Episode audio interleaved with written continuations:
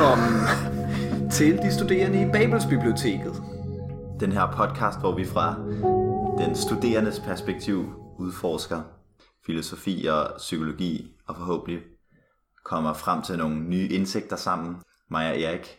Prøver at tænke over tingene og levere vores måske kvalificerede, måske ikke kvalificerede tanker lige i dit øre. Og i dag, der vil vi prøve at takle filosofi og vel egentlig også psykologi fra en lidt mere kunstnerisk vinkel. Vi vil nemlig drøfte en novelle af Jorge Luis Borges, ham der også har skrevet Biblioteket i Babel, som har inspireret navnet til podcasten. Så det er jo en, en stor dag. Jeg har ryggraden i hele konceptet og har startet dette initiativ. Og øh, denne gang så er det en novelle fra 1940, som hedder Tøløen Ugbar Orbis Tertius. Det er jo en lidt sær titel, men det giver os de forskellige navne bliver forklaret i når vi ligesom kommer ind på ind på øh, hvad der rent faktisk sker i den her novelle. Mm. Man kan sige, øh, hvorfor taler vi om det her nu? Der er lidt øh, to årsager, vil jeg sige. For det første, så øh, har jeg lært ham her, Borges, at kende gennem en anden podcast, der hedder Very Bad Wizards, hvor de også har diskuteret nogle af hans, nogle af hans øh, noveller. Og øh, den er mega fed, synes jeg, øh, både podcasten og historien. Så det gjorde, at øh, jeg fik lyst til at tale om den. Og så er det jo godt, at jeg har Erik til at gøre det. Så den kan man tjekke ud, hvis man vil høre nogle gavede gutter i podcastgamet, øh, som også taler om nogle af de samme emner, som vi gør. Og måske den anden motivation, det er, at vi gerne vil prøve at se, hvad det er, at skønlitteratur måske kan, som kold filosofi eller videnskab øh, er lidt dårligere til. Øh, så det kommer vi måske frem til nogle ting gennem den her episode forhåbentlig. Ja, så vi håber, at, øh, ja, at I synes, det er spændende her. Nu vil vi prøve at gennemgå først noget af handlingen i, øh, i den her novelle, som der er lidt speciel. Den, øh, hvad kan man sige, han, han skriver jo øh, i en genre, der hedder magisk realisme, så nogle gange så kan det være lidt svært at vide, hvad der ligesom er virkelighed og hvad der er fantasi, men øh, ja, vi vil gøre vores bedste for ligesom at fremlægge ryggraden af historien, og så vil vi komme ind på nogle af de temaer, som vi ser i den, øh, og som der er beskrevet i den bagefter. Prøv at sige noget udledende om filosofien og ja, det der er i den, for den er på en eller anden måde ret spækket med filosofi, også eksplicit. Ja, Sådan, det må man sige. det er sådan på en måde faglitteratur gennem skønlitteratur, eller hvad man skal sige. Ja. Men den er lidt opdelt i tre dele, den her novelle, som jo også spiller godt sammen med titlen, hvor man kan vel godt sige, at den første handler om Telløen, mm. og den anden, nej, Den første, den handler første om handler om, om Ja, Ugbar, ja. den anden om Telløen, og den tredje om Orbis Tertius. Yes. Og vi kan jo starte med, ligesom, hvem er det, der fortæller den her historie? Vi får ikke noget navn på fortælleren, men det er, øh, det er en jeg-fortæller, ja. som der tager og fremlægger øh, et meget bizart møde med hans gode kammerat, hvad er fornavnet? Bioy Casares. Ja, Joy Casares. Og det tyder også på, at fortælleren nok er et billede på Borges selv, eftersom jeg har læst mig frem til, at de var venner og sådan noget. Han er også en, jeg tror også argentinsk forfatter, måske Ja. fra Uruguay. Ja. Så det kunne godt lidt være et billede på Borges selv. Ja. Og de sidder på øh, hjemme hos øh, Casares, eller? Ja, i en eller anden villa i En villa, ja. ja. Og diskuterer, hvor at Casares, han kommer med et, et meget mærkeligt citat. Han, han kommenterer, de ser et spejl. Og så siger han, øh, hey, øh, hey øh, Jorge, hvis du godt, at øh, der er det her ordsprog, som er, at mirrors and copulation, det er sådan, det er de, To værste ting, ja, man kan gøre, eller der, der er. Fordi de begge to har det til fælles, at de udvider antallet af mennesker øh, på jorden. Ja. Øh, så, er de sådan, så spørger han, Nå, hvor har du fået det fra? Og så siger han, det kommer fra den her sådan en form for encyklopædi, hvor at der til slut bliver beskrevet et land, som hedder Ukbar, som skulle ligge sådan i Irak-regionen. Men de prøver så at finde det, i, fordi han har en af de her i villagen, og de kan simpelthen ikke finde der, hvor Ukbar burde have været. Nej. Og så tænker de, nå okay, det var mærkeligt, og fortælleren tænker, og måske sagde han det bare for at imponere mig, den der seje phrase, og så Ja, det er altid godt med lidt antinativisme, når man lige øh, diskuterer med sine kammerater. Men det får i hvert fald tændt sådan nysgerrighed hos ham her, forfatteren, eller øh, fortælleren ja. hedder det. Øhm, så går der lidt tid, og en dag så kontakter ham her, Bjørn Casades, øh, fortælleren, og siger, åh, oh, jeg har fundet en af de her, øh, det, det værk, hvor det står i det her med Ugbar. mm, Og så kigger de i det, og de ser så Ugbar, som er ganske rigtigt beskrevet, øh, som er det her land, der ligger øh, i Mesopotamien, hvor der også er noget lignende af det her quote, mm. hvor det vist er faderskab og spejle af de mest forfærdelige ting, fordi de fordobler antallet af mennesker. mm, Ja, det var vel egentlig det primære fra den første del af fortællingen. Ja, altså der er også det her med, at han, han prøver at lede efter den, så vi husker, i, er det ikke en længere periode, hvor han finder samme type leksika, Ja, eller leksikon, som, øhm, jeg kommer altid til at blande rundt på de to, men øhm, han finder samme type leksikon, som det, den udgave, den burde være udgivet i. Mm. Og der finder han ingen spor af det her ukbar. Øh, samme udgivelsesår, samme oplag, og det er altså rigtig mystisk det her med, hvordan kan det være, at samme oplag af en produktion af det her, det angloamerikanske øh, encyklopædi, ikke indeholder den her ukbar, ja. som hans kammerat Casares har fortalt om. Og der finder de så endelig den rigtige udgave, Ja. hvor at Ukbar faktisk optræder, så han kan se, at det ikke bare er er fiktion, eller... Og den her anglo-amerikanske cyklopædi, det er i forvejen et pirattryk af Encyclopedia Britannica, så det er sådan, Mm, det er mange gange, at det er et form for pirattryk af noget andet. ja.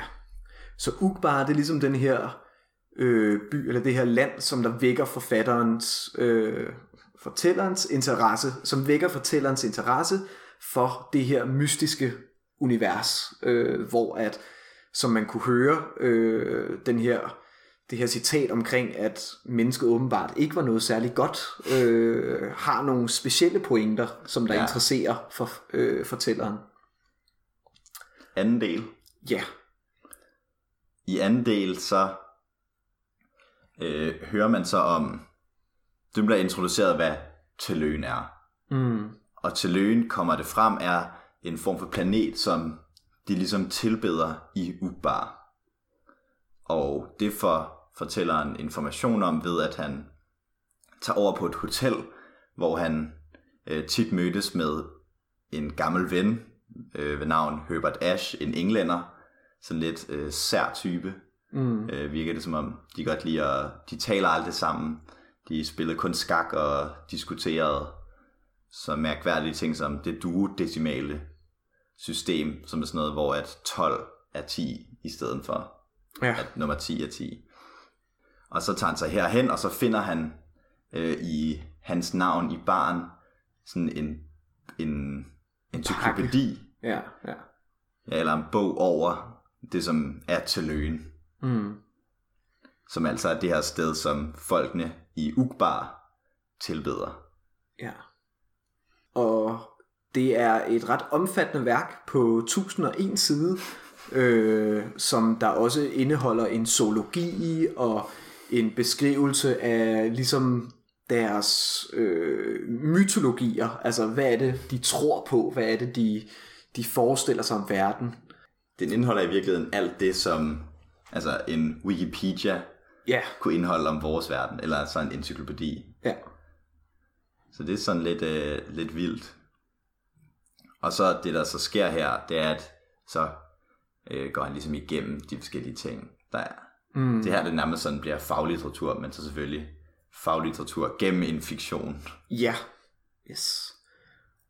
Og det er så, så den næste del handler om, hvordan han fremlægger øh, selve Tuløens mytologi. Altså, hvad er det for nogle systemer, der fungerer.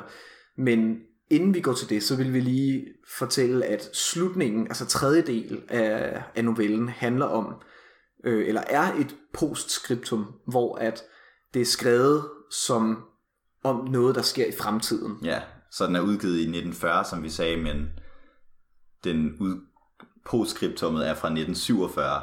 Mm. Så det er øh, Borges, der skriver, som om det var i fremtiden. Ja. Og der hører man om, hvordan at øh, en sammenslutning af mennesker øh, er gået sammen om at lave det her værk. Det her, øh, altså, og sammenslutningen hedder Orbis Tertius. En sammenslutning af mennesker øh, med forskellige fagligt grundlag er gået sammen om at lave den her planet, det her system.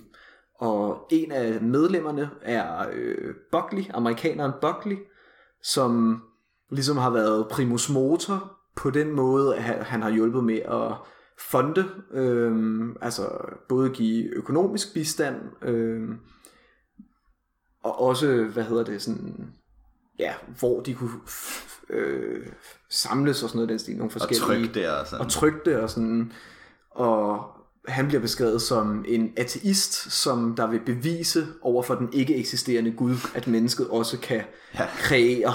Øh... Han vil kun have noget at gøre med det, hvis den svindler til Jesus ikke var en del af projektet. Ja, så han bliver næsten sådan en paradoxal øh, trone på den måde, at han vil bevise over for det, han ikke tror på. At... Og det er næsten også, vel også egentlig næsten det eneste, der er motivationen. Altså det er sådan hans motivation for ja. at gå ind i det, og for at donere millioner, og ja. sådan fundet. Han er også slaveejer, så det er sådan, det hans slavepenge går til. Ja, han er...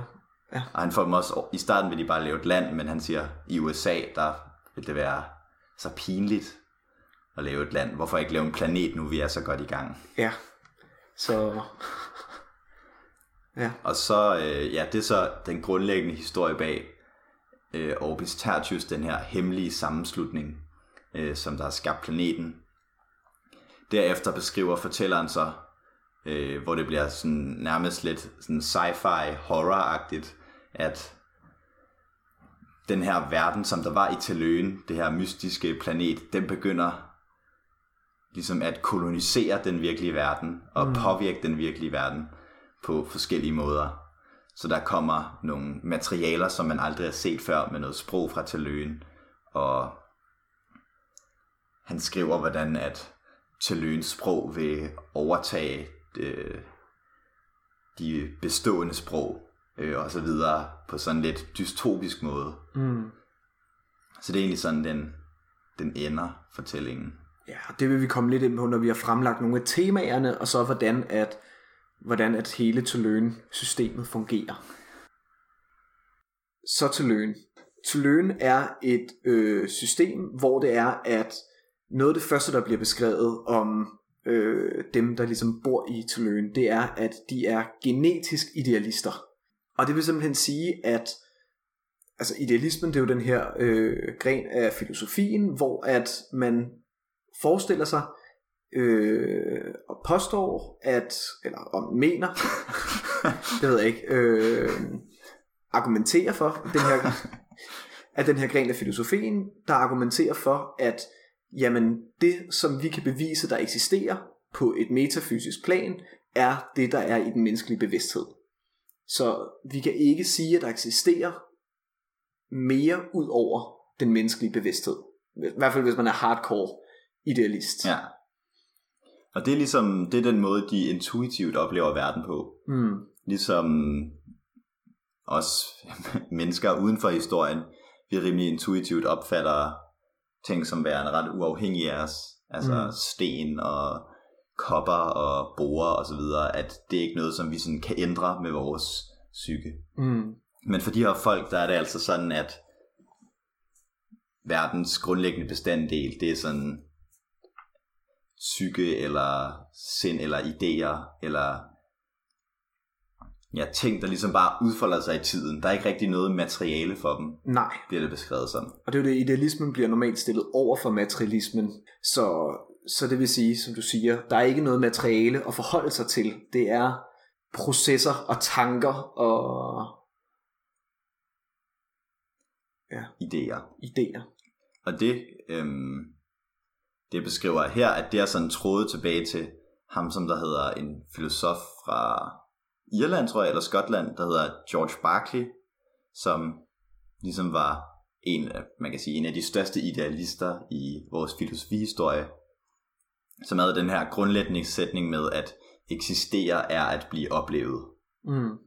Så for ham så er det kun virkeligt, hvis noget er i et væsen, der oplevers oplevelse. Mm. Så det er jo det her idealistiske, vi har talt om. Det bliver også tit kaldt subjektiv idealisme.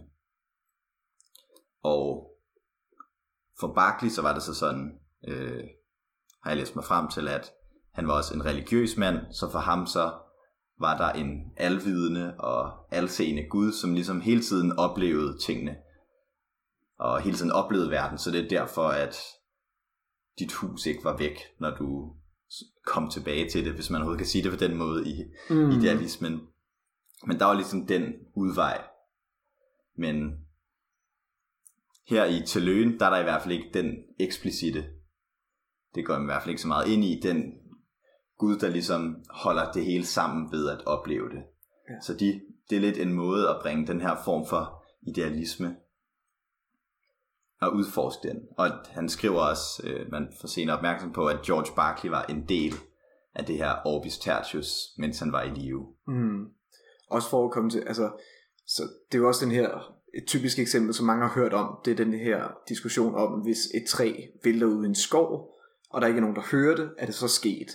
Og der vil idealisterne sige, jamen det er det ikke, fordi det er ikke blevet opfattet, og for Berkeley vil det være, at jamen, vi har ligesom en, en guddom, der sørger for kontinuiteten, at der er øh, at der findes et eller andet, øh, men det har vi ikke her. Så der vil man ikke kunne vide om, altså lige så snart det er ude af ens bevidsthed, eller af, af nogens bevidsthed, så eksisterer det i grunden ikke. Ja.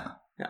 Og også noget meget sjovt, som der også er med her i historien, det er, at en af Barclays sådan ligesindede på en måde, øh, David Hume, som nok er lidt mere materialistisk, men de er begge to sådan empirister, øh, hvis man skal putte dem ind i sådan en skole. Det ligger væk på Santa-erfaringen, at han siger, at Barclays argumenter lader sig ikke umiddelbart modsige særlig nemt, men alligevel så overbeviser de ikke nogen. Så det er, han kommer egentlig med sådan et system, som mener Hume i hvert fald, hænger logisk sammen og er sammenhængende, men det er bare ikke ligesom i vores natur som mennesker at tænke på den måde. Mm. Så derfor så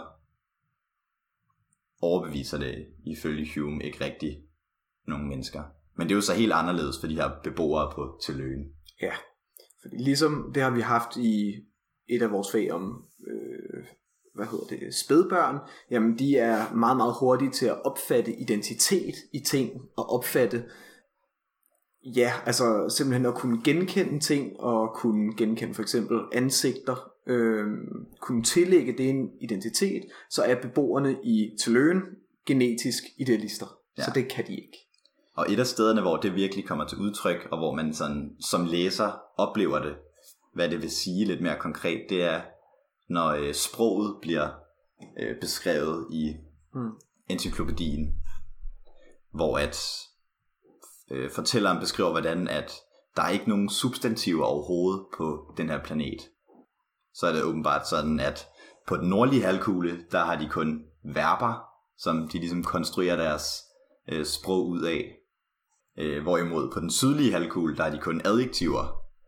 Så på den ene sted, så er der ligesom bare noget, der udfolder sig i tiden, og det andet sted, så er det mere nogle forskellige kvaliteter, der bliver oplevet. De har ikke Mm. den her fornemmelse af, at der er ting, som sådan, det er bare ligesom noget, der sker, eller noget, der har en bestemt kvalitet. Og han kommer faktisk med nogle meget sjove eksempler på, hvordan det kunne, det kunne være. Det er jo meget svært at forestille sig egentlig. Så for eksempel på øh, den nordlige halvkugle med verberne, så skriver, så skriver han, at sætningen Månen steg op over floden kunne hedde Mod op bag evigstrømmende moneret. Eller på en anden måde. Op bag strømmene månede det. Og så, man kan jo høre, at det også er svært at udtrykke i vores sprog, fordi at vores sprog er jo struktureret, så der er Ja, altså øh, bygget op omkring substantiverne. ja, altså, sub- ja. der er ting, der agerer og bliver påvirket af noget andet, og så yes. videre. Ja, Så det her, man er nødt til at lave den der lidt akavede måned det, ja. selvom man det ikke vil give lige så god mening her. Nej.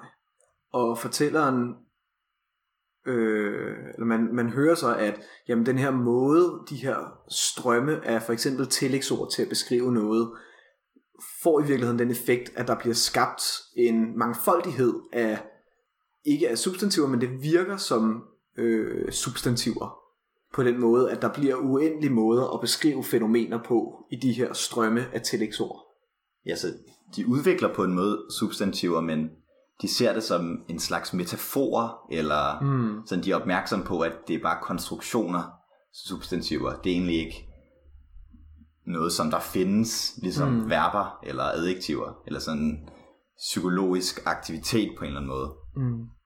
Og i virkeligheden hænger det jo meget godt sammen i forhold til, at der også bliver beskrevet deres videnskab. Og deres videnskabs hovedformål, eller hovedantagelse er, at et hvert fænomen er uendeligt aspektueret, øhm, at der er uendelige måder at kigge på et fænomen på, og derfor vil det at kategorisere det, eller klassificere det, være en for, forfalskning af virkeligheden. Så vil du lige pludselig ikke have det virkelige fænomen, øh, have noget med det at gøre længere. Så derfor så forkaster de klassifikation. Og det kan man jo nok argumentere, at et substantiv i virkeligheden også er. Det er vel en mm. Form for kategorisering eller klassifikation af en proces eller Ja, eller en ting. en ting. Ja, fordi selvom alle øh, lamper, altså at de, det er jo også, hvis, hvis man går rent naturvidenskabeligt til det, det er jo stadig forskellige atomer, det består af. Ja. Det, altså, det har bare nogle lignende kvaliteter.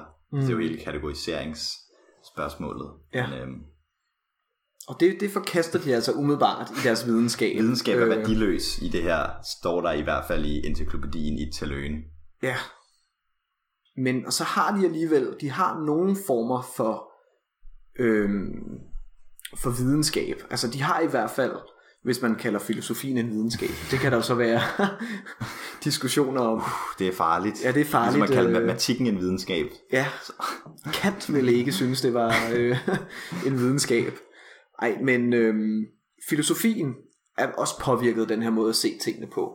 Så de, altså filosofien, øhm, og generelt beskæftiger de, beskæftiger de sig meget med metafysikken. Den bliver set som en gren af skønlitteraturen, og øh, målet med filosofien er ikke at søge sandheden eller sandsynlighed, men er at søge forundringen. Så det vil sige, at, eller jeg tænker, at det handler om, at de her tankeprocesser, den her bevidsthed skal udfoldes, og øh, der skal skabes ny viden igennem forundringen i de forskellige subjektiviteter øh, og bevidstheder, der findes i tiløen.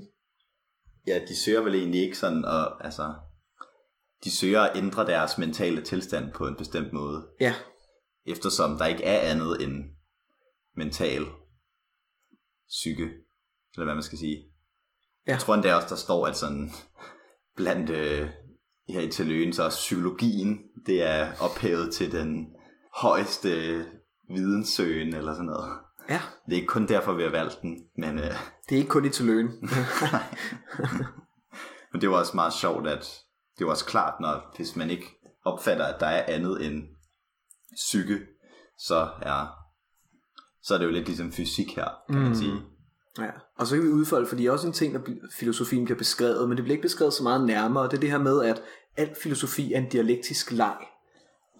Der øh, menes der vel, at jamen, når bevidstheden, når ens bevidsthed bliver påvirket og udfolder sig, eller gør nogle tanker, øh, eller man får nogle idéer, jamen så påvirker det også det, som der er virkeligheden mm. i Mhm. tiløen. Altså, øh, Det Og tror jeg- jeg, du har ret i. om det er i et tankesystem, eller hvordan det ligesom bliver, bliver gjort. Øhm, men, men at de forskellige bevidstheder eller subjekter i Tuløen påvirker systemet, som der påvirker dem tilbage igen. Jamen, det er jo dem, verden består af. Så ja. når de, så der de laver filosofi, så og for eksempel prøver at søge forundring, så bliver verden jo på en bestemt måde afhængig af, hvad, hvad der sker med deres Mm. mentale liv. Men verden er jo kun deres mentale ja. Liv, så det er jo nok, det er jo måske endda en falsk dualisme at lave, det ved jeg ikke. Ja, det er jo Øh, igen vores... Øh, det er jo sådan, vi kan forstå dem, Ja, ved at der ikke er andet. Men der bliver også beskrevet sådan nogle af de forskellige altså filosofiske skoler. Det er ikke sådan, alle er enige, bare fordi at øh, de har de her synspunkter. Det er jo også ligesom i, i vores verden, der er jo heller ikke, alle er heller ikke enige, selvom, selvom vi er mennesker alle sammen. mm. Men der er sådan nogle forskellige syn på, hvad det er, som virkeligheden er. Så der er både nogen, der de fornægter ligesom tiden, at den er, at den eksisterer. Mm. Det er ellers det, som der ligesom er ligheden umiddelbart ellers mellem vores verden og deres verden, at vi, at ting forløber i tid, og at verber kan, altså at processer kan eksistere, Mm. selvom de ikke er substantiver. Ja. At det, vi, vi oplever normalt i tid og rum, hvor at der er vores opfattelse, at de generelt kun oplever i tid. Men det forkaster den her øh, type idealister, den første ja. type så altså. Og de siger, at jamen, i virkeligheden er fortid og fremtid øh, versioner af nutiden. Altså det, det hele sker i nutiden, og der er ikke nogen fortid og nogen fremtid. Altså fremtiden, det er bare et eller andet forestillingsværk, og fortiden, det er noget, som vi ligesom også har konstrueret i mm. vores psyke. Og der laver de en parallel til et tankeeksperiment af englænderen Bertrand Russell, som er sådan en matematiker og filosof, hvor han sagde, at rent logisk set, så er der ikke noget, der skulle forhindre, at verden var blevet skabt i sidste uge, eller for 10 minutter siden. Og simpelthen, at de minder, vi har, og de fossiler, der er, og de bygninger, som er, de bare også var blevet skabt for 10 minutter siden. At rent logisk, så var der ikke noget, som Mm. tæller imod det. uanset hvor absurd det lyder, ja. Ja. jamen så er det et logisk, eller kan det være et logisk konsistent argument, Ja. øh, som der ikke kan modbevises. Øh, så det er jo måske noget af det, der er problemet med, altså det understreger lidt problemet med logikken, måske. Ja. og jeg tror også, Bertrand Russell, han brugte det ikke ligesom de her folk i Taløen. Han brugte det lidt som sådan... Altså jeg har ikke læst præcis, hvor han har skrevet det, men hvis jeg har læst om det, så er det også prøve at vise, hvor absurd noget er. Mm, ja. Men det er så en sådan stor skole i Tilløen. Det er nogen, som siger der med, at al tiden er gået, og vores fortid er blevet ligesom konstrueret ud fra vores mentale liv, og der er egentlig kun nuet, Mm, hvor at det hele udfolder sig. ja. Og så er der den anden skole af øh, idealister, som der argumenterer, at altid allerede er gået, og ja. altså, Det, jeg tror ikke, det bliver udfoldet så meget mere end det. nej. Men det, det er jo en anden mulighed. At Men vi de kan ikke lide tiden. vi ligesom bare, vi ligesom bare sådan eftertrykket, eller det sidste øjeblik, efter al tiden er passeret. Mm. Så det man altid lever i er Der er, der er heller ikke Det nogen tid, der forløber for dem, tror jeg. nej. Men en, en tredje skole, som måske er lidt mere håndgribelig, altså Ja. jeg ved nu ikke, om den er, det, er- de teoretiserer ligesom, at vores univers, det er nogle skrifter eller en beretning, som en, en eller anden form for halvgud skriver for at stille en djævel tilfreds, der åbenbart vil have de her skrifter. Mm. Og det, det har også trådet til sådan noget gnosticisme, tror jeg, som også i det der øhm, citat med spejle, som vi beskrev i starten, det, det fulde, det er også noget for en af disse gnostikere, Mm.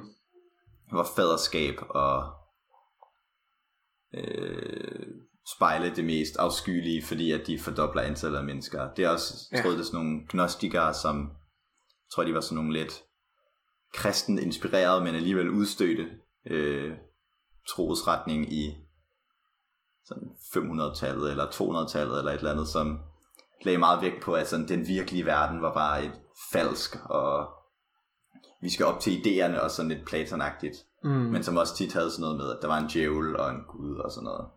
Ja. Så der er lidt øhm, paralleller tilbage til spejllignelsen med, øh, med den skole. Ja, og så øh, til sidst beskriver de, hvordan at, jamen, det der vandt, altså, den største skole, det var den der idealistiske panteisme. Og det er jo nok i virkeligheden den samme type panteisme, som Berkeley mm. argumenterer for. Det her med, at man er en del af en stor guddom. At alle subjektiviteter er en del af noget større, en stor guddom, der ligesom har en, en sammenhæng øh, og skaber en sammenhæng i de her endeløse processer og idéer øh, og bevidstheder, der eksisterer. Noget andet, der til gengæld provokerer folkene i Tøløen meget, det er doktrinet om materialisme. Ja. Det går dem virkelig på nerverne, ja. øh, når de hører det. Men der er nogen sådan lidt øh, outcasts, der øh, våger at påstå, at ting har en materiel virkelighed. En heretiak, der hvis der er en, en person, der opfordrer til kætteri. Øh... Så det, ja, det er sådan en form for blasfemi, eller ja. i hvert fald noget, der ikke er inden for normerne, og yes. går imod dogmerne i tiløen.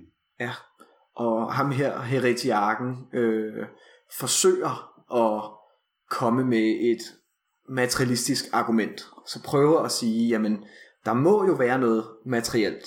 Og han kommer med det her meget øh, provokerende tankeeksperiment om de ni mønter, man har i lommen en mandag.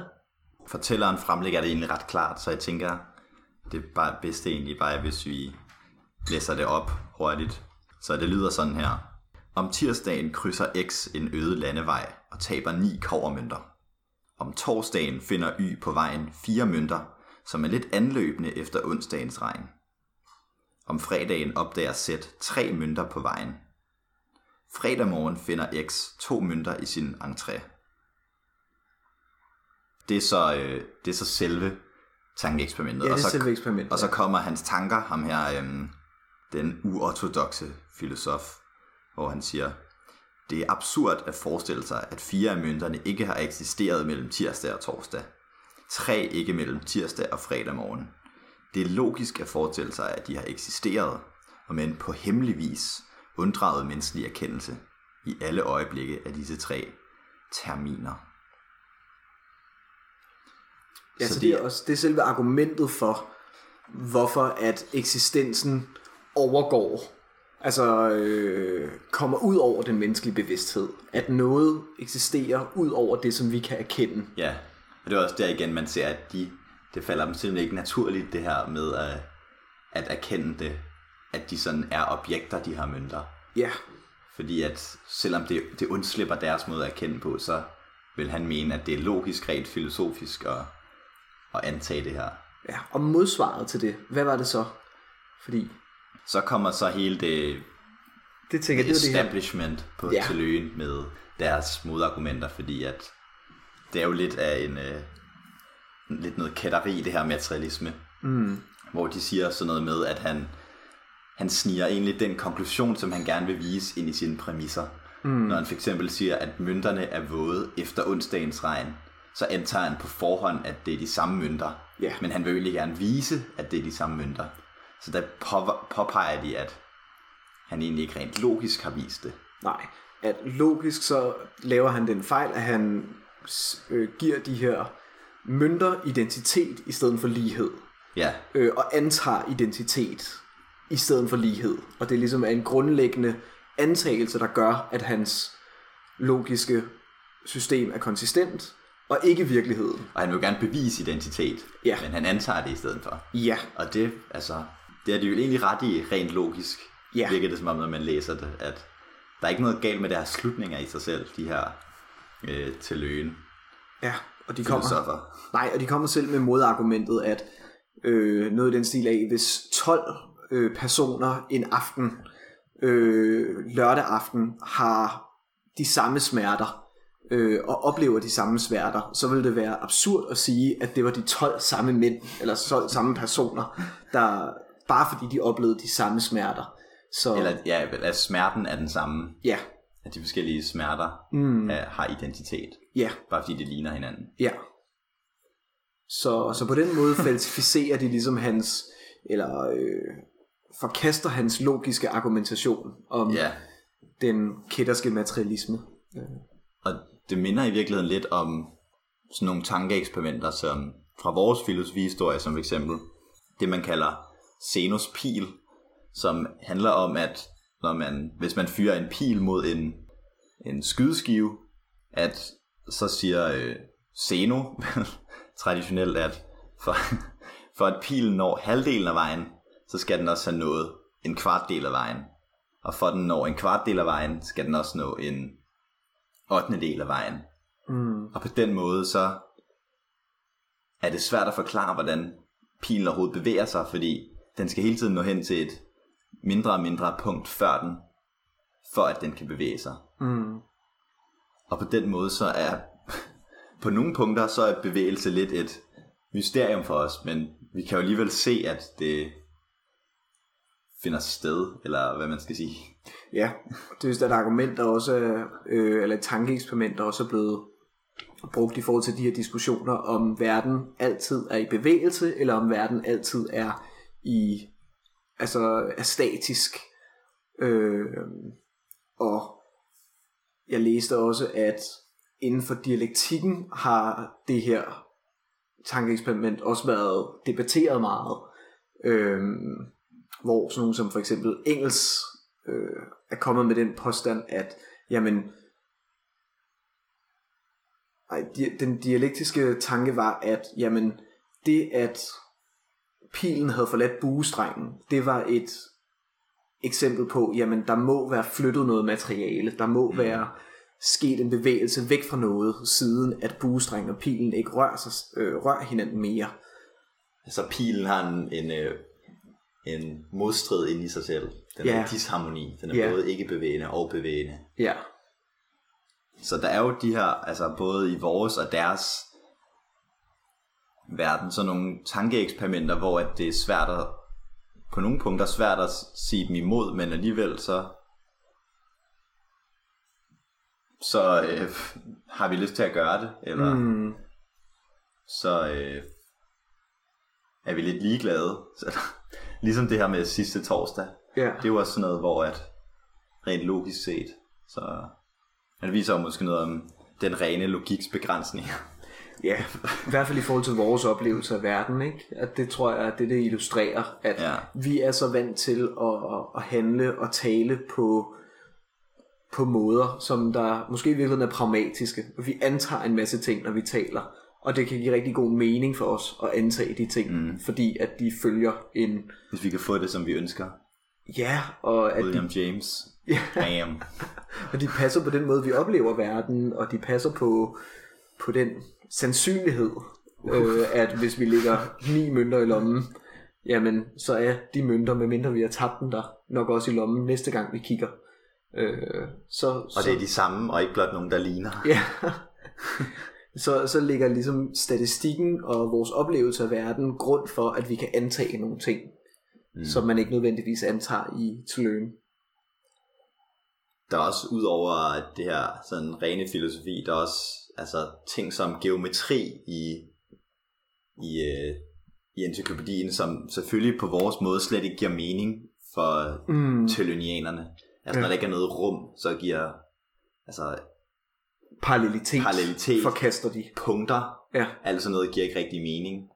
Jeg tror mest, de arbejdede med større end og mindre, mindre end tegn. Ja. Fordi det kunne man godt ligesom...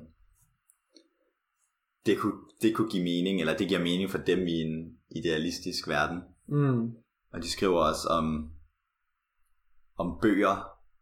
Øh, også i anden naturvidenskab skriver de også, at de har selvfølgelig ikke øh, videnskab, som vi gør det, men de laver det lidt metaforisk, ligesom med substantiverne. Så man skal huske på, at det hele er et spil. Det er også en af kritikkerne af det her mønt eksempel. Mm. At overhovedet at bruge mønt, der skal man huske på, at det blot er et metafor, og ikke eksisterer i virkeligheden. Men i forhold til naturvidenskabelige bøger og filosofi og sådan, skal en bog også altid have sin antibog for at anses for komplet, Mm. for at være en helhed. Den kan ikke bare være et argument for én ting, den skal have alle argumenter for og imod, for at være et komplet værk. Ja, Det er jo, de har det her med helheder, også lidt som dialektik. de går op i, ja, Ja, og det ja. dialektiske, som, som de vender tilbage til og finder meget intuitivt, kan man vel sige. Ja, og så har de også den praksis inden for deres skønlitteratur og deres bøger, at de ikke, de ikke ser forfattere, og plagiat eksisterer ikke, men de ser det hele som skrevet af en person. Øhm, Som en anonym, tidsløs forfatter. Ja, og deres metode til at holde tekster op mod hinanden på, beskriver øh, bogen selv, at jamen, der holder de to ulige tekster op mod hinanden, og det kunne være 1001 nats drømme, og hvad var den anden? Øh, øh, Tao til, Tao Te Ching. ja, Tao Te Ching øh, op mod hinanden, og ja, fortæller, hvordan at de ikke passer sammen. Noget i den stil, altså det, Så der er en hel masse ting om de her, som jo man får at vide, at de tænker også, det kan ikke være én person, som står bag det hele. Han beskriver det som, det kan ikke være en sådan en geni som Leibniz, mm, eller et eller andet sådan ene geni, som har gjort alt det her. Selvom altså, jordens metafysikere jo har prøvet at beskrive øh, jordens metafysik. For eksempel som Leibniz, hvor han havde sådan meget detaljeret matematisk system. Men at der må have været zoologer og geometrikere, matematikere, mm, filosofer og forfattere og alt muligt, for at kunne lave hele det her 100% ordnede og systematiske værk, som, altså som et menneskeligt værk. mm, også, det er det største værk, øh, menneskeheden nogensinde har produceret. Ja. Den her, øh, eller alle de her encyklopædier, det er jo kun, det er jo kun bind 11, øh, skriver, skriver Borges. Ja, det sidste, de går ind i med i encyklopædien, det er et koncept, som der hedder en rønier, mm, som jo også lyder meget freaky, og, ja, og egentlig meget øh, minder om Taløen som navn. Men det er sådan et fænomen, som de med tiden opdager, at når de opdager det meget banalt, som noget i retning af, at lad os sige, at øh, mig og Erik vi er i gang med at forberede os til en podcast episode, og øh, vi skal bruge en pen til at skrive nogle noter, og vi leder begge to efter pennen i huset. Og så begynder det at hænde i tiløen, at vi begge to finder en pen, mm, som var som den, vi søgte ja, for at kunne skrive.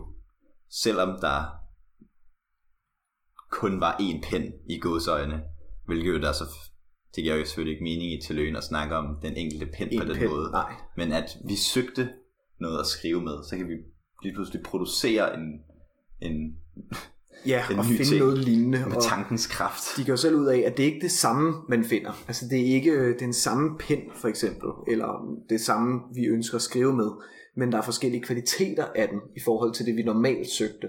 Så noget med, at de bliver lidt, de er lidt større og lidt grovere i kanterne, end det, der originalt blev søgt. Ja, Øh, de her reproduktioner, eller rønier, som man kan finde. så der er jo egentlig også nogle sådan lidt love om dem. Lidt sjovt, at,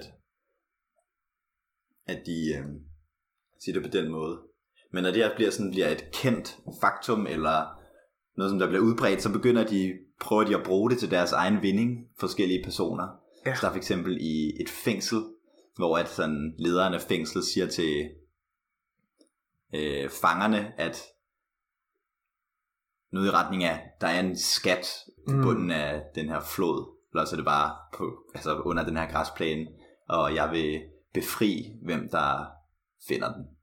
Så alle de her indsatte prøver at finde den her skat, som de har i deres bevidsthed, at den eksisterer, i forsøget på at genskabe den her, en rønier af den her skat. Ja, Men det går ikke så godt for de her, de her indsatte. Øhm, men initiativet bliver også taget ud til skoler, hvor at en rektor gør det samme med sine elever, og det sker på fire skoler, hvoraf tre af dem ikke ender med at finde nogen rønier, men den fjerde skole, hvor rektoren dør ved en mærkelig hændelse, finder faktisk den her skat, en rønier af den her skat. Et svær eller sådan noget. Ja, et svær, ja, gammelt svær. Øh, og en krone. Så forskellige institutioner i samfundet prøver ligesom at bruge det, men det er ikke altid lige succesfuldt, men det er ikke helt klart i historien, hvorfor at, altså hvis man fuldt logikken, så burde de jo godt kunne finde de her rønier, hvis de søgte, men det er åbenbart lidt mere kompliceret end som så. Mm. Og ja, man ved jo ikke, om det er beskrevet i nogle af de andre bind, men øh, der, er, der er jo nogle øh, menneskelige forfattere bag dem, så de må nok have tænkt noget med de her øh, rønier. Og det bliver så også klart, at der kan være sådan rønier af forskellige grader. Mm. Så hvis man prøver at finde en ting, som man har forestillet sig, eller som man, man leder begge to efter den samme rønier, og man så finder, begge to finder den, så er det jo sådan på en måde en rønier af anden grad. Det er sådan en rønier af en rønier. Ja, Og de har så også nogle forskellige kvaliteter åbenbart, alt efter graden ja. af rønier. hvor den 11. åbenbart er den, den reneste, Ja, tror jeg. Og det hænger også sammen med det her 12-talssystem. Tror jeg godt, man kan sige, eftersom, altså hvis man har nummer 0, den virkelige ting, mm. og så man har de 11 grader, så er det sådan den 12. ting, der er den mest rene. Ja. Det er, hvad man skal sige. Og muligvis også det der bind 11, der, det kunne også godt have været sådan en Rønier nummer, mm. Du forstår, den mener. er øh, af der er, i hvert 11. fald, grad. der er i hvert fald nogle mønstre med øh, tallene 11 Ja, og 12, som, øh, som går igen. som går igen, ja. Men måske skulle vi øh, prøve at udforske noget fra postskriptummet. Ja, for der, der hænder det jo, at den her virkelighed fra Tuløen, den begynder at, at trænge sig på fortællerens virkelighed. Og han fortæller, hvordan at man for nylig har fundet en, en kube af noget meget, meget tungt materiale, som aldrig nogensinde er observeret på, på jorden før. Han beskriver sådan, hvad han lægger det i sin hånd, og det efterlader sådan en firkant, Ja, sådan lang tid efter, hvor det sådan er blevet presset ned i hans hånd. Det finder du bare din, jeg tror det er en lomme på en død mand, eller sådan noget. Ja, og man begynder at finde flere af dem, så de dukker simpelthen spontant op, de her. Altså han forestiller sig, at det er rønier, Ja, der dukker op. Det er hans ord for det. Men og jeg tror også, det bliver beskrevet, hvordan Orbis Tertius, altså den her organisation øh, med Ezra Buckley og de andre fædre, hvordan de ligesom prøver at plante nogle af de her forskellige ting mm, rundt om i verden, som om at Telløen koloniserede, eller var en alien-invasion fra Telløen. Men de her kuber af et materiale, som der ikke før set på jorden, det kan jo ikke rigtig forklares ud fra, at nogen har plantet det. Så det spekuleres der lidt over, om det er den her anden virkelighed, som begynder at trænge sig på og invadere vores verden. mm, ja, Der er jo også, altså ham her, millionæren i sig selv, han er jo, det er jo lidt sjovt med ham, altså vi nævnte lidt om ham før, men hvordan han, han beskriver som en virkelig sær karakter, altså han er slaveejer og nihilist, siger han, og Mm. fatalist, tror jeg, der tror på skæbnen. ja, Og som du sagde det her før, så han vil gerne, øh, for det første vil han gøre det til en planet, han vil ikke have, det skulle have noget med Jesus at gøre, og han vil overbevise den ikke eksisterende Gud om, øh, at mennesket også kunne skabe planeter, mm, og at, eller at de også kunne skabe verdener. Ja, det er jo Det et er de- kriterie, at det skulle være hemmeligt også. Ja, Ja, så det er bare, det siger jo lidt om, altså, motivationerne bag at skabe den her, den her, øh, det her store system, den her verden. Og det tager sådan mere overordnet, sådan lidt mørk drejning til sidst. Ja, hvor at, at, ja, hvad vil du sige? ja, han kommer med det her, at de her tankesystemer har kunne begejstre os mennesker til at øh, på en måde, som andre ting ikke kan. Og der nævner han øh, den dialektiske materialisme, Ja, nazismen og fascismen som store tankesystemer om orden, som der ligesom kan begejstre os mennesker. de ligesom forklare alt, og Ja, vise os en ordnet verden, mm, hvor at, man kan sige, til løn, det er jo lidt en, det er jo lidt nærmest en mere ekstrem udgave af det. Altså, vi har, mennesket har vel ikke selv skabt, altså vores verden, tænker vi. mm, Der er ligesom noget, der vi ikke nødvendigvis kender, som styrer den. Det siger, øh, det er Borges synspunkt, at det kan godt være, at den her verden er ordnet af love, men det er guddommelige love.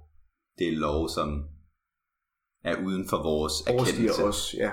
Men til løn, det er jo et system, som er skabt af mennesker, Mm, og som er ordnet af mennesker, og som på en eller anden måde er fuldendt ved, at alt er blevet beskrevet i det, mm, i de her encyklopædier. Så det sættes jo lidt i sammenhæng med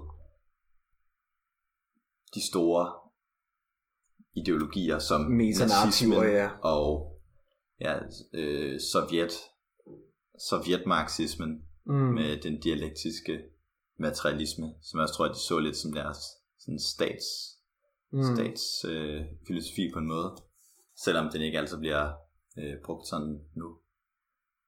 Så det, det siger vel et eller andet om, hvordan om farligheden af at blive fristet af at blive fanget af sådan et system, som sætter alt i orden, og som prøver at forklare det hele, og som har et svar på, hvad man skal gøre. mm, Eller måske at vide sig sikker, som Ja, det med kontrollen. Altså det med, at når man kan kontrollere alting, øh, for eksempel de her rønier, som der bliver, mm. altså man bliver sat til at, at finde nærmest med tvang, fordi at de eksisterer, den måde kan man prøve at kontrollere dem på. Jamen, det kan give mening, hvis man har den antagelse, at man kan ko- kontrollere alting. Altså, ja. at du, du kan kontrollere verden og de love, øhm, man i virkeligheden selv skaber. Altså, det er jo, at man skaber sin egen, sin egne love. og hele historien, den ender så med, at han beskriver, hvordan Borges, altså fortælleren, beskriver, hvordan at i fremtiden, der vil til lønsprog have indtaget skolerne, og ligesom til lægen som system vil have på sin vis overtaget vores verden, og de store sprog som engelsk, fransk og spansk, de vil på en eller anden vis være forsvundet, Mm. fordi at den her, fortolker jeg den her øh, idé om til løgen, om en sådan orden, er så fristende for mennesket.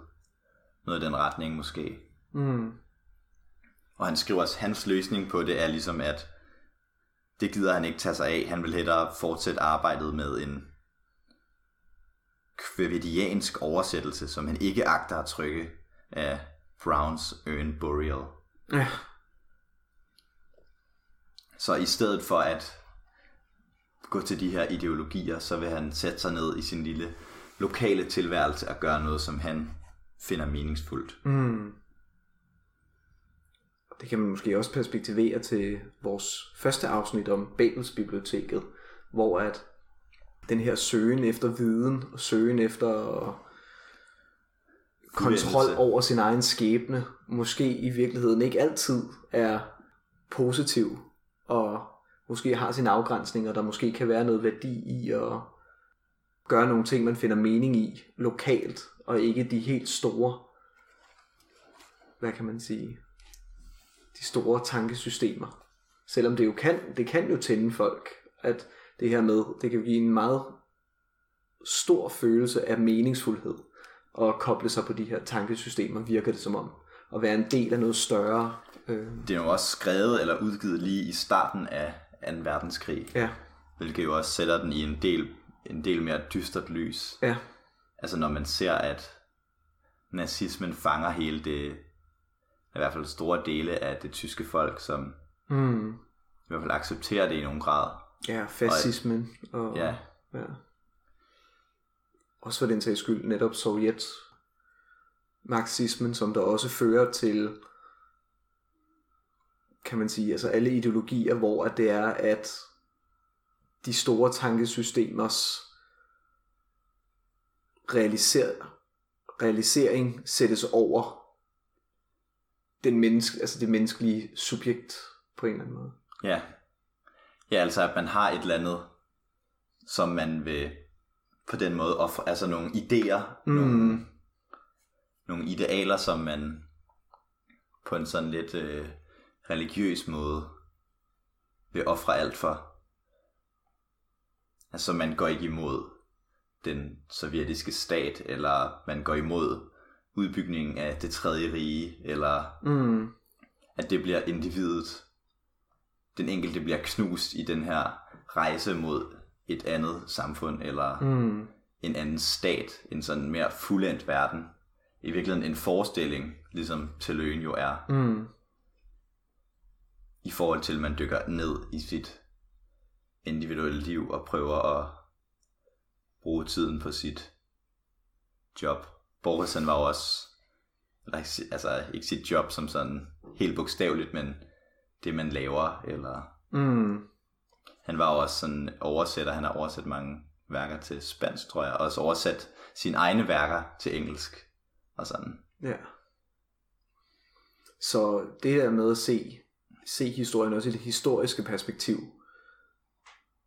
kan give ret god mening i forhold til de store ideologiers fremblomstning. Altså på den måde var han måske også øh, fremadseende, fordi at jeg tror ikke, at øh, sovjetmarxismen rigtig havde altså man havde set konsekvenserne af Nej. det endnu, det havde man jo ikke, altså men umiddelbart noget af det, som jeg tænker, at altså Borges formår med den her novelle øh, på ikke særlig mange sider, det er jo, han skaber jo lidt den her dystopi, altså øh, det her med, at han prøver at sige, de her tankesystemer kan være fængende, men de kan have en konsekvens. Men jeg føler også, at han for, eller tænker, at han også formår at sige, jamen, eller i hvert fald at udstille, at logikken har sine begrænsninger på nogle punkter. Det var præcis det, jeg tænkte på. Ja, altså at logikken kan godt have nogle logisk stringente pointer, som der ikke nødvendigvis flugter med vores forståelse af verden, og ikke vil være meningsfuldt at bruge. Øhm, og at logikken på en eller anden måde også er et system, som vi har sat op, og som der kan meget, men som der har nogle begrænsninger. Han har det her med at sådan opstille nogle lidt absurditeter ud fra sådan ren logisk tænkning, også i øh, biblioteket i Babel. Mm. Altså for eksempel det her med mønterne, det virker jo sådan, det virker mærkeligt, når man læser det. Altså Mm. bare sådan debatterne frem og tilbage om det, og selvom de har ret rent logisk, det samme med det der med, verden kunne være skabt for 10 minutter siden. At det vender lidt tilbage i nogle af hans idéer, at altså at vise det her med den rene logik, Mm. at altså at abstraktionsplanet, at det måske ikke altid er der, man kommer frem til mest viden, og at man måske bør holde sin sine døre lidt mere åbne over for forskellige ting. Men det er jo, også, det er jo lidt sådan ironisk på en måde, eller sjovt, fordi at hans egne historier er så abstrakte. Ja, Altså at han udtænker alt muligt. ja, Alle mulige forestillinger. ja.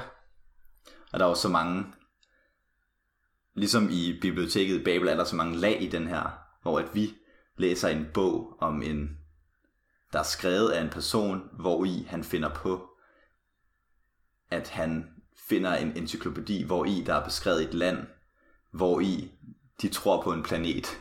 Ja, ja. Det, det, er jo, altså, det, er jo, det er jo vanvittigt fundet på. Ja, og han formår at tage pointerne fra flere forskellige filosofiske skoler, og også øh, den der intertekstualitet, der er til gnosticismen, øh, eller altså referencer, han trækker på på en masse forskellige kulturelle øh, skoler. Hvor nogle af dem er sande, og andre af dem er ren fiktion, som ja. bare har digtet op. Ja. Sådan lidt. Og blander også rigtig altså mennesker, som der har levet sammen med fiktive personer. Ja. Øhm, ja. Men jeg synes, at han især nogle af, noget af det her med sproget og bare nogle af de ting, han beskriver om dem, at man mærker sådan idealismen i kroppen på en anden måde. Hvordan mm. et hvordan sådan noget kunne være. Men også hvor begrænset hvor begrænset vi er af det sprog, vi bruger. At ligesom det sprog, vi bor i, at det er svært at tænke meget ud over det. Mm. At han har jo skrevet den her bog med menneskesprog. Ja. Og vi når på en, altså det er ligesom om vi kan stå, vi stå op på en bakke og sådan se ned på, altså til øen, men man kan aldrig helt komme ind i detaljerne og sådan forstå præcis, hvordan det er, de oplever nej, verden. Nej. Man kan prøve at beskrive det med metaforiske substantiver, men Ja. det er svært at komme ind i deres ind i deres psyke, selvom det er nok noget af det tætteste på, man kommer. Ja. Og det er svært at forestille sig konsekvenserne af den verden, der bliver beskrevet også. Altså det her med, hvordan der ikke er noget rum. Øh, ja. den, den er svær at komme udenom, i hvert fald intuitivt. Ja, vi er jo vi er ikke genetiske idealister, Nej. tror jeg ikke. Og selv sådan nogle, øh, altså sådan nogle tidlige stenalder naturreligioner. Det er jo ikke fordi, at, at der ikke er noget rum for dem. Der, selvom der er ånder og sådan noget, så kan de jo godt være uafhængige af Mm. vores bevidsthed. Ja. Ja, det var, det var i hvert fald en historie med mange lag. Og hvad vil, hvad vil du sige, du fik mest ud af at, at læse den? Jeg tror, jeg fik ud af at prøve det her med at dykke ned i en, en helt andet univers, en helt anden måde at være til på, hvor at de bare er helt anderledes, er på en måde, som vores forståelse ikke kan ikke kan erkende. At det er måske lidt sådan, jeg forestiller mig lidt, hvis vi møder nogle aliens på jorden en dag, og at vi sådan snakker med dem, og at de, de bare, de er i verden på en helt anden måde, end vi er, og bare hvor mærkeligt det må være. Mm. Og den der film, der hedder, jeg har ikke set den, men jeg vil gerne, den der, der hedder Arrival. Ja, Har du set den er den? god. Ja. Det er, det er også noget med, hvordan man skal konstruere rumvæsenernes sprog og sådan noget, ikke? Jo, og hvordan de har et meget effektivt sprogsystem, der kan indeholde ekstremt meget information på meget lidt Ja. plads. Ja. ja. vi er så meget i sproget, at det er svært at komme ud over det. Ja, og på den anden side er vi jo også i oplevelsen. Altså Ja. det er jo det, der... Det er jo måske Men så det- det det, spørgsmålet, det, det, ved. det om... Ja, hvad der kom først. ja. Fordi det er jo ligesom, når... Altså i vores oplevelse, der får Mm. vi jo... Vi skældner jo hele tiden ligesom forgrund for baggrund. Mm, Altså at vi konstruerer, at der er det her rum på en måde. Fordi vi får kun farverne ind. Det er det, det Barclay siger, mm, tror jeg. ja. at det vi bare får ind, det er jo bare en masse farver i en stor øh, pærevælling, som der har nogle, der har godt nok nogle bestemte altså kanter og så videre, Mm. men der kan også godt være kanter på bøger og på borer, og, og så finder vi ligesom ud af med vores kognition, hvad der er, altså hvad der afgrænser objekterne fra hinanden.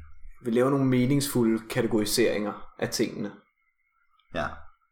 Altså sådan bruger skyggerne og sådan noget, men vi får egentlig bare farver ind igennem vores øjne, eller lydbølger mm. til ørerne.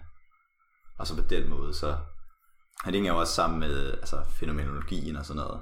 Hvad man ligesom, hvad man retter opmærksomheden mod. Retter man den mod den her mikrofon som et enkelt objekt, eller retter jeg den mod den her helhed af mikrofon og bord, og er det sådan mm. en ting, eller er det her kun mikrofonen en ting? Ja, men altså nu ser du sproget, men der virker det vel som om, at spædbarnsforskning siger, jamen, at vi kan jo godt de her forskellige kategoriseringer og forskellige øh,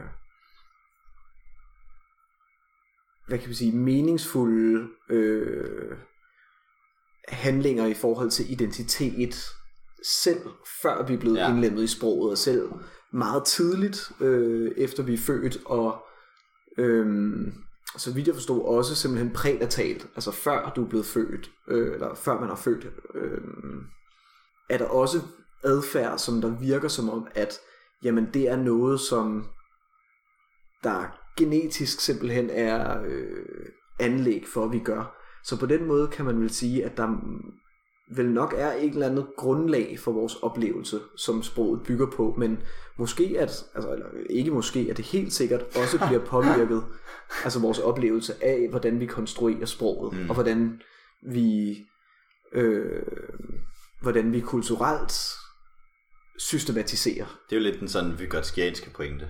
Ja. Med at vi har de lavere ordensfunktioner, som f.eks.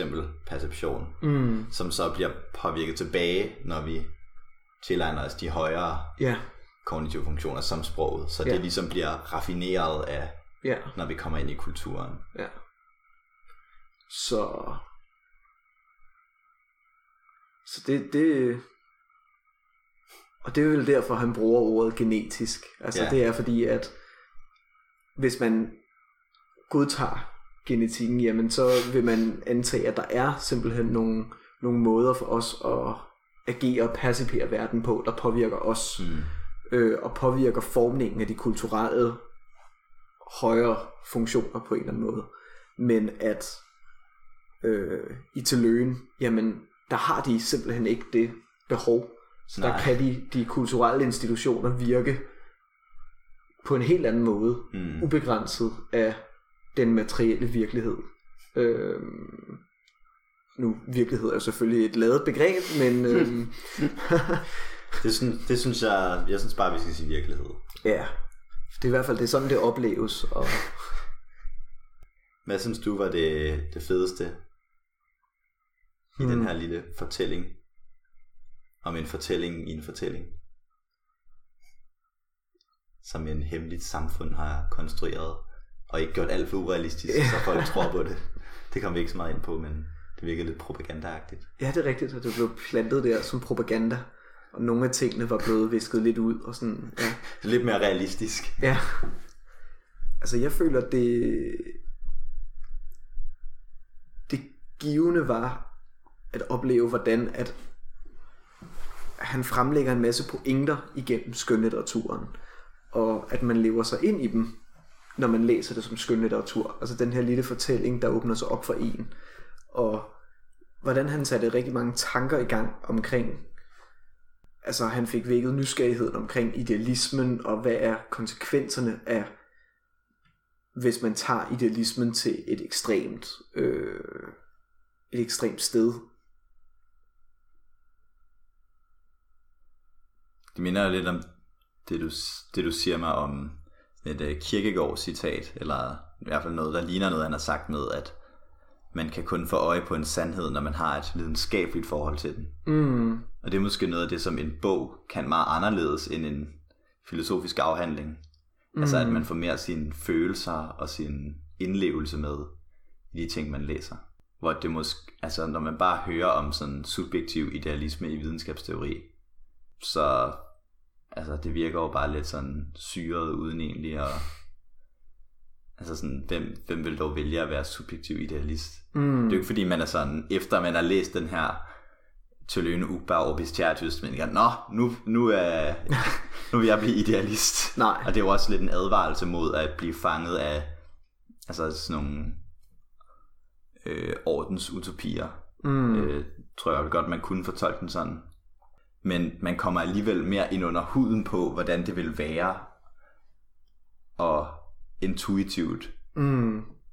være i en verden uden øh, rum og materialitet, selvom det stadig er så syret og så out there. Ja.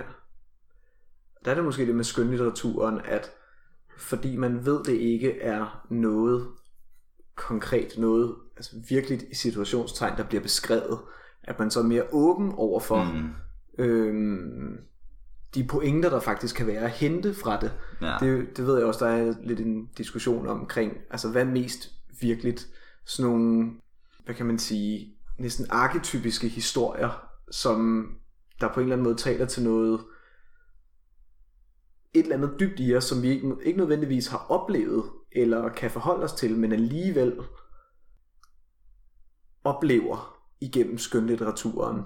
Øhm, Altså at øh, sådan Iliaden, den har overlevet flere tusind år, Mm. men konger og borge og sådan noget forgår. Altså at idéerne, de ligesom mm. hænger ved og på en eller anden måde vedligeholder deres eksistens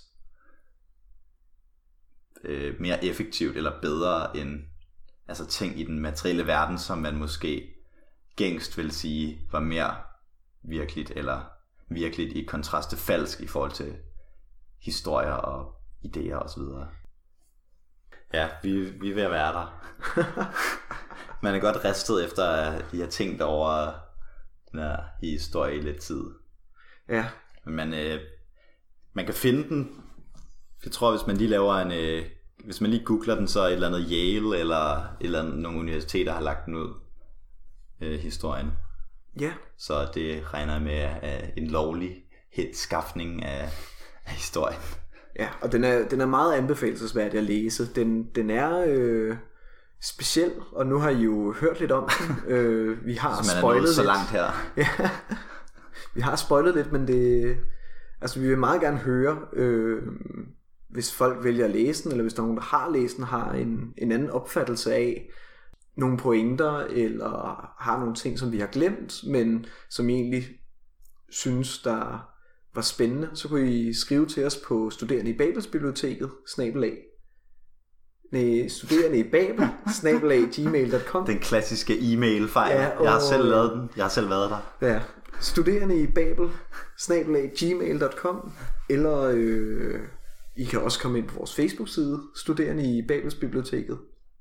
Lægger vi også nye episoder op, så hvis man vil øh, finde ud af, hvornår det er, så kan man øh, følge podcasten der, hvis man har lyst til sådan noget. Eller på Spotify, eller hvor vi nu ellers er. Yes. Og så vil vi sige, øh, Vi beklager forsinkelsen. det, øh, der gik påskeferie i den. Ja. Hvis man er nået så langt som nu, så kan vi godt afsløre det, at det er faktisk andet take på, på episoden. Så det er derfor, jeg ikke bliver overrasket, når jeg ikke siger noget helt forfærdeligt. Så det er jo øh, en god forklaring. Ja. Og god aften.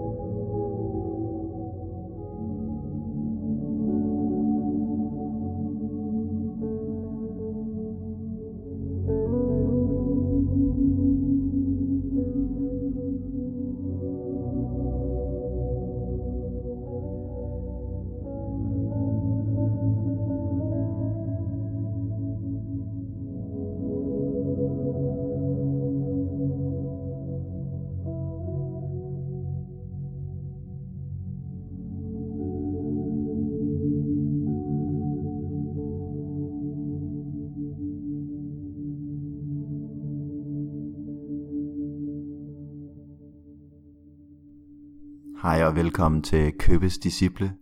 Det er jo her, hvor vi forguder Simo Købe og hans store bidrag til videnskabsfilosofien.